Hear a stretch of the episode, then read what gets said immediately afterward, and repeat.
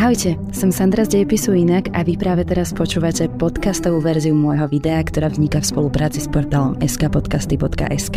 Prajem príjemnú zábavu a počúvanie. Skúška bojom bola počas celého európskeho stredoveku legitímna metóda na urovnanie obvinení, keď v súdnom prípade neboli prítomní žiadni svetkovia. Vychádzala zo zvykov germánskych národov a princípom takejto skúšky bolo, že dve strany sporu proti sebe zviedli súboj a víťaznej strane sa uznalo za pravdu. Možno si poviete, že to je zvláštny spôsob, ako si nakloniť spravodlivosť či pravdu na svoju stranu, no Existoval ešte ďalší, oveľa nezvyčajnejší variant súdneho vyrovnania, o ktorom by som vám chcela porozprávať a som si istá, že pri ňom sa vám bude dvíhať obočie o čosi viac a možno sa aj zasmejete, či dokonca začervenáte. Je to manželská skúška sexom, alebo presnejšie povedané skúška impotenciou.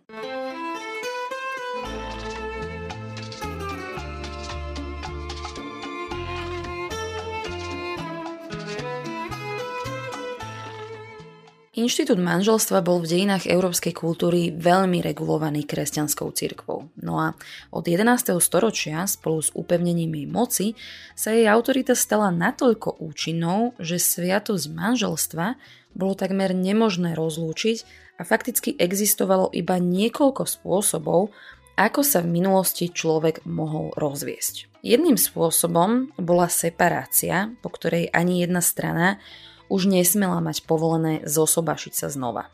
No a druhým bola anulácia, po ktorej sa obe strany mohli zosobašiť opätovne. Oba spôsoby schváľovala cirkev a museli prejsť jej právnym systémom, ktorému sa hovorilo ekleziálny súd. Jedným z mála dôvodov, pri ktorom ekleziálny súd umožnil anuláciu manželstva, bola situácia, keď bol jeden z partnerov impotentný alebo nemohol splodiť potomka. V priebehu 13. až 17. storočia tak existovalo mnoho žalôb, ktoré vinili svojich partnerov z impotencie a väčšinou prichádzali z radou vyššie postavených urodzených žien. Dotknutá strana, alebo teda dotknutá žena, zniesla obvinenie po takomto obvinení sa museli obe strany dostaviť pred súd a podrobiť sa vyšetreniu genitálií. Pôrodné asistentky a lekári sa snažili preukázať schopnosť alebo neschopnosť pohlavného ústrojenstva takéhoto manželského páru. Muži to mali trošku náročnejšie,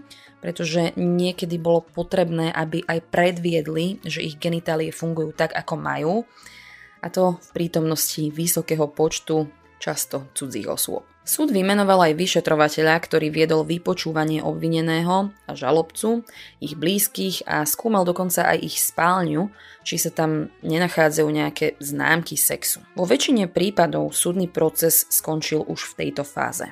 Ale pri niektorých sa muž alebo žena ak to nevyzeralo v ich prospech, dovolali tzv. skúšky sexom. Súd vtedy vymenoval skupinu odborníkov, ktorá manželský pár sledovala pri kopulácii.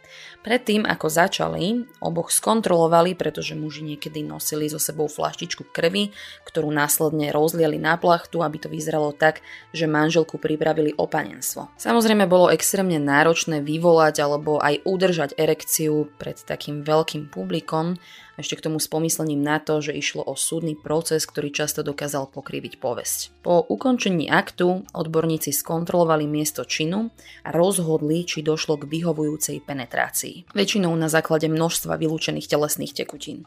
Spravidla sa kontrolovala buď krv alebo semeno. Existovali aj prípady, kedy vyšetrovatelia ohodnotili genitálie muža za funkčné a vhodné, avšak aj napriek tomu ho odsúdili za impotenciu, pretože zo seba nedostal dostatok tekutiny.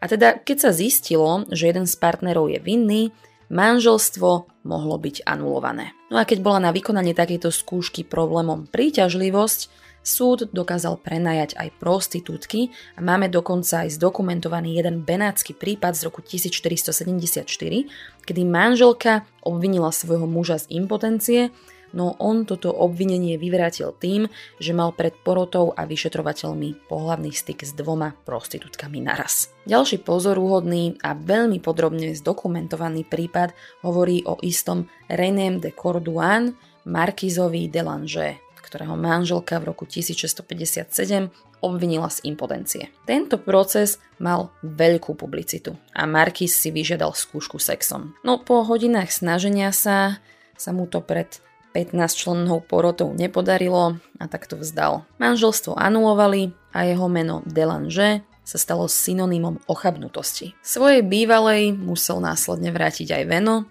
no takou srandou je, že neskôr sa znovu oženil a mal 7 detí aj napriek svojej povesti impotenta. Postupom času skúška sexom v prípade manželských súdnych sporov stratila na popularite a úplne vymizla.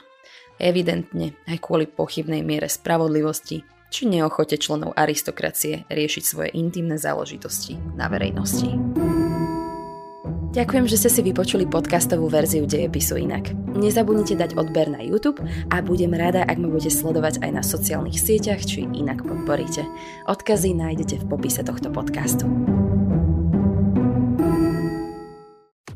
Prvýkrát na Slovensku oceníme najlepšie podcasty a tvoj hlas rozhoduje. Prichádza Orange Podcast Roka 2023. Zahlasuj za svoj obľúbený podcast na stránke podcastroka2023.sk a zisti, ktoré podcasty sa dostali medzi najlepšie na Slovensku. Podcast Roka okrem exkluzívneho partnera Orange podporujú ESET, Televízia Markíza, Sita, Fan Rádio, Okto Digital a HTT Pool, exkluzívny zástupca reklamného priestoru Spotify na Slovensku.